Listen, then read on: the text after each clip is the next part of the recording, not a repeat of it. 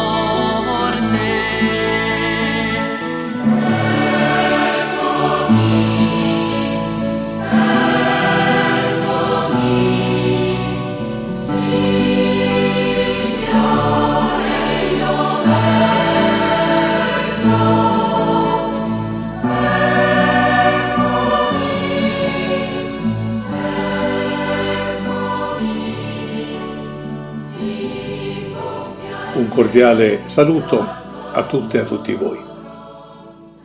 Nella trasmissione di oggi affronteremo la prima richiesta del Padre nostro, che suona così: sia santificato il tuo nome. Ci chiediamo subito, ma Dio ha un nome? E se sì, quale? Secondo la mentalità antica, il nome non era qualche cosa di accidentale, di secondario, ma caratterizzava la persona che lo portava, evidenziandone la realtà più profonda. Proprio perché il nome non era puramente e semplicemente un nomen, la Bibbia attribuisce una grande importanza agli episodi nei quali determinati personaggi avevano ricevuto un nuovo nome e subito una trasformazione profonda del loro essere e del loro incarico. Pensiamo ad Abramo, padre del popolo, che diventa Abramo, padre dei popoli. Pensiamo a Giacobbe, l'ingannatore, che diventa colui che ha lottato con Dio e ha vinto. Pensiamo a Simone, che diventa Cefa, la pietra sulla cui fede Cristo ha costruito la sua Chiesa. Alla luce di questa concezione secondo la quale chiamare qualcuno per nome significa conoscerlo e avere la possibilità di entrare in rapporto con lui, possiamo comprendere i numerosi testi biblici che fanno riferimento in un modo o nell'altro al nome di Dio. In un testo famoso, Mosè chiede a Dio quale sia il suo nome. Ecco, quando andrò dai figli di Israele e dirò loro, il Dio dei vostri padri mi ha mandato da voi. Se essi mi dicono, qual è il suo nome? Che risponderò loro? Dio rispose, io sono Yahweh, colui che sono. Il teologo Gerard Forrad ha proposto di tradurre il nome di Dio con io ci sarò per voi, nel senso di essere presente. L'intenzione di questo passo, in ogni modo, non è quella di voler definire filosoficamente l'essenza divina, come spesso è stato erroneamente ritenuto, ma di permettere ad Israele di essere in rapporto con Dio e di poterlo invocare con questo nome. Soltanto ad Israele e non ai pagani era stato confidato il nome di Yahweh e soltanto grazie a questa rivelazione Israele aveva ottenuto non solo l'assicurazione della vicinanza e della benevolenza di Dio, ma anche la certezza di poterlo raggiungere. Il Dio dell'Antico e del Nuovo Testamento quindi non è un Dio generico, come alcuni pensano che sia, ma un Dio inconfondibile e unico, diverso da quelli che la fantasia dell'uomo ha continuato a forgiare. Nel Padre nostro si chiede che il nome di Dio sia santificato. Ma che cosa significa santificare Dio, visto che egli già di per sé è santo? Il verbo qui adoperato, santificare, è praticamente sinonimo del verbo glorificare, che significa dare importanza e peso. In questa prospettiva ciò che i credenti sono chiamati a chiedere è che il nome di Dio sia santificato non solo nel culto, quando la comunità riunita gli esprime ringraziamento, lode e riconoscenza, ma anche riconosciuto da coloro che non credono in lui, in modo che il suo piano di salvezza abbia la possibilità di attuarsi al di là e nonostante ogni tipo di resistenza e di opposizione. Indubbiamente l'esigenza di santificare il nome di Dio, lunge dall'essere puramente astratta, ha una portata molto concreta, quella cioè di osservare tutti i comandamenti, sia quelli aventi ad oggetto Dio, sia quelli riguardanti il nostro prossimo. Alla santificazione del nome di Dio deve corrispondere l'impegno da parte dell'essere umano di agire concretamente a favore dei propri compagni di umanità. In questo senso, la richiesta contenuta in questo versetto riecheggia l'invito rivolto da Dio al suo popolo. Siate santi perché io sono santo. Non a caso anche Gesù, nel Sermone sul Monte, aveva ripreso quelle parole. Siate perfetti come è perfetto il Padre vostro che è nei cieli. Non trovo preghiera più pertinente a questo riguardo che quella che ho trovato in un libro di Jörg Zink, Come noi dobbiamo pregare. Egli scrive, mentre parlo di te, aiutami, o oh Dio, a infondere conforto a una persona, a donarle pace nel tuo nome e pazienza. Il tuo nome è il rifugio in cui viviamo. Aiutaci a costruire questa casa anche per gli altri. Vi ringrazio e vi do appuntamento per la prossima occasione.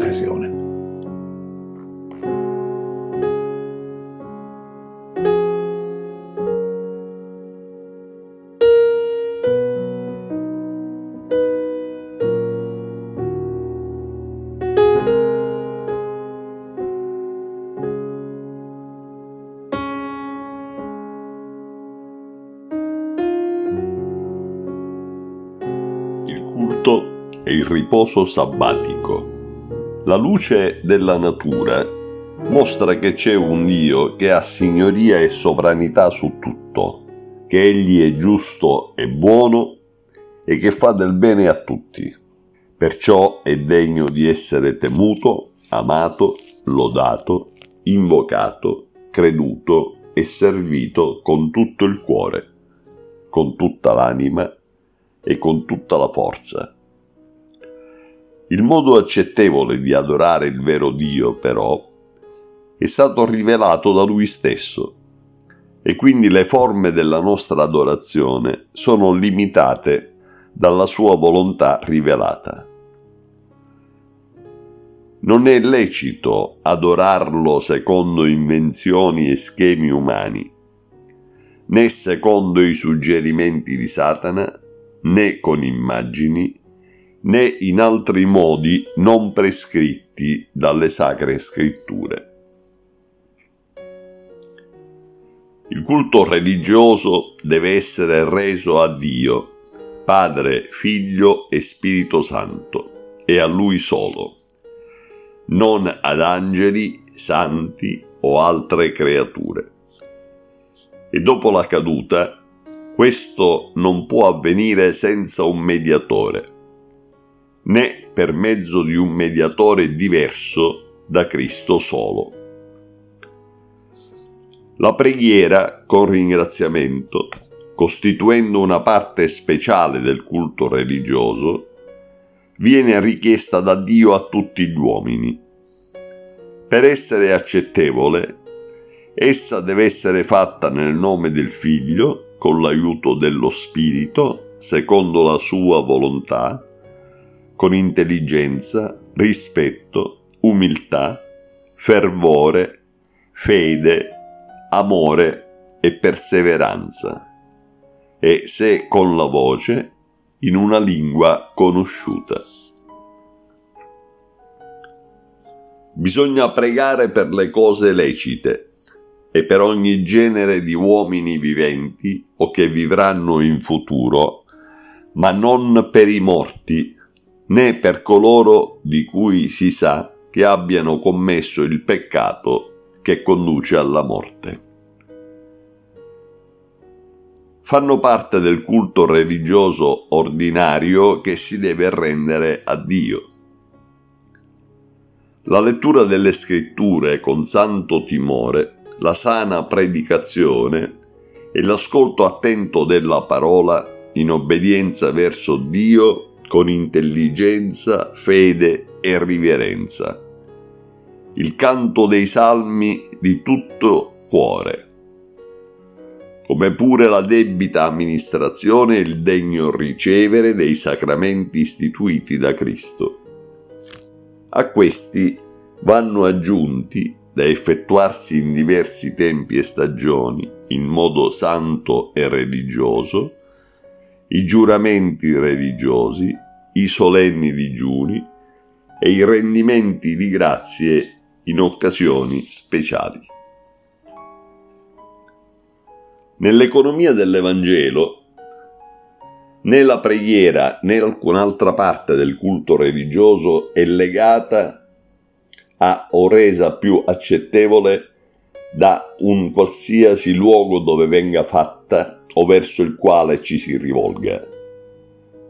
Bisogna rendere il culto a Dio in ogni luogo, in spirito ed in verità, come per esempio ogni giorno in famiglia, da soli nel segreto, solennemente nelle assemblee pubbliche che non devono venire né trascurate né abbandonate per negligenza o intenzionalmente, poiché Dio, nella sua parola, ci chiama ad esse.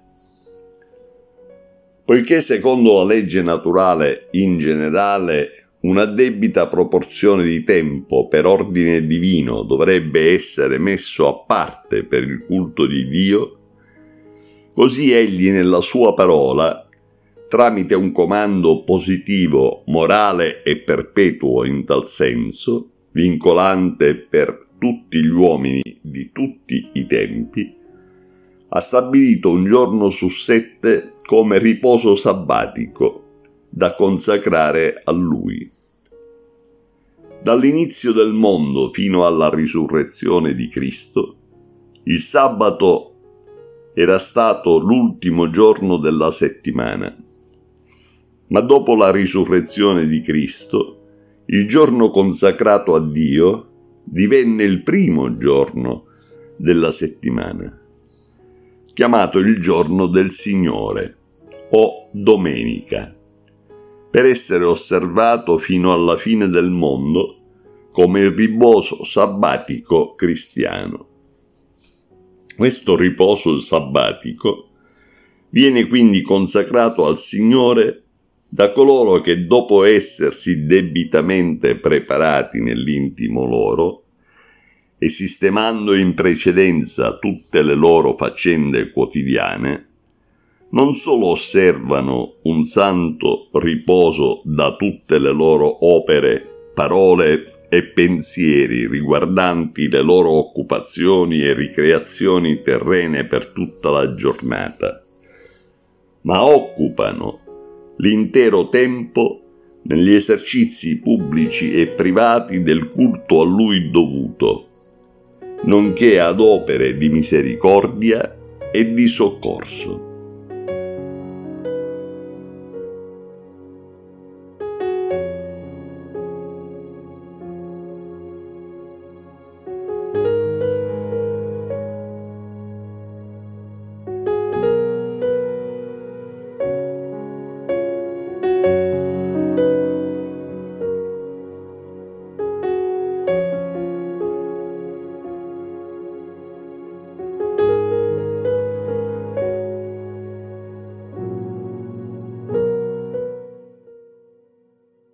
Dal Catechismo minore di Westminster leggiamo la domanda numero 19. Qual è la miseria di quello stato in cui è decaduto l'uomo? La risposta.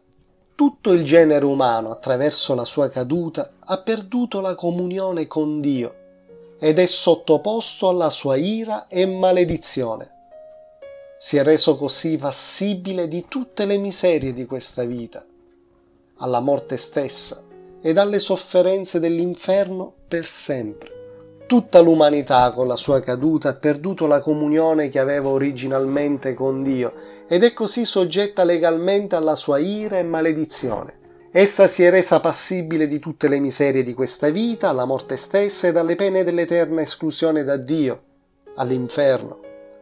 Sull'umanità grava il dominio della morte e il denominatore comune a cui tutti siamo soggetti, ma ancor di più la pena eterna dell'eterna dannazione. Gesù l'afferma in modo molto serio e solenne. È Lui che ci ha messo chiaramente in guardia contro questa concreta possibilità. Per ulteriori confronti puoi leggere Matteo capitolo 3 12, Marco 9 48, Apocalisse 14 10 e Matteo 8 dal verso 12 al 25 e al verso 46.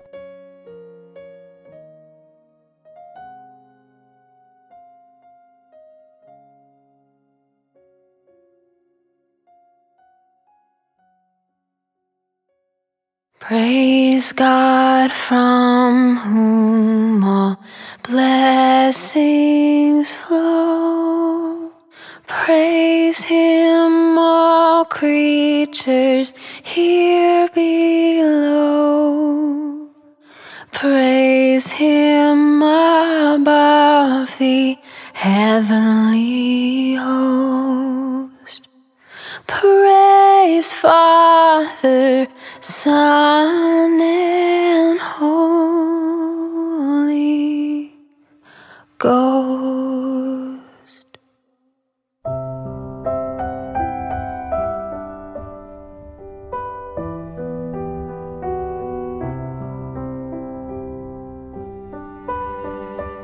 Vi ringraziamo per l'ascolto del nostro podcast, confidando nel vostro gradimento e sperando che la nostra trasmissione di oggi vi abbia recato un beneficio spirituale. Se avete domande, consigli, suggerimenti o critiche, scriveteci a questo indirizzo cristiani nel Regno Unito chiocciolagmail.com. Vi risponderemo volentieri. Vi diamo appuntamento alla prossima settimana con un'altra puntata di Istruire a viva voce. Che Dio sia con tutti voi e vi benedica.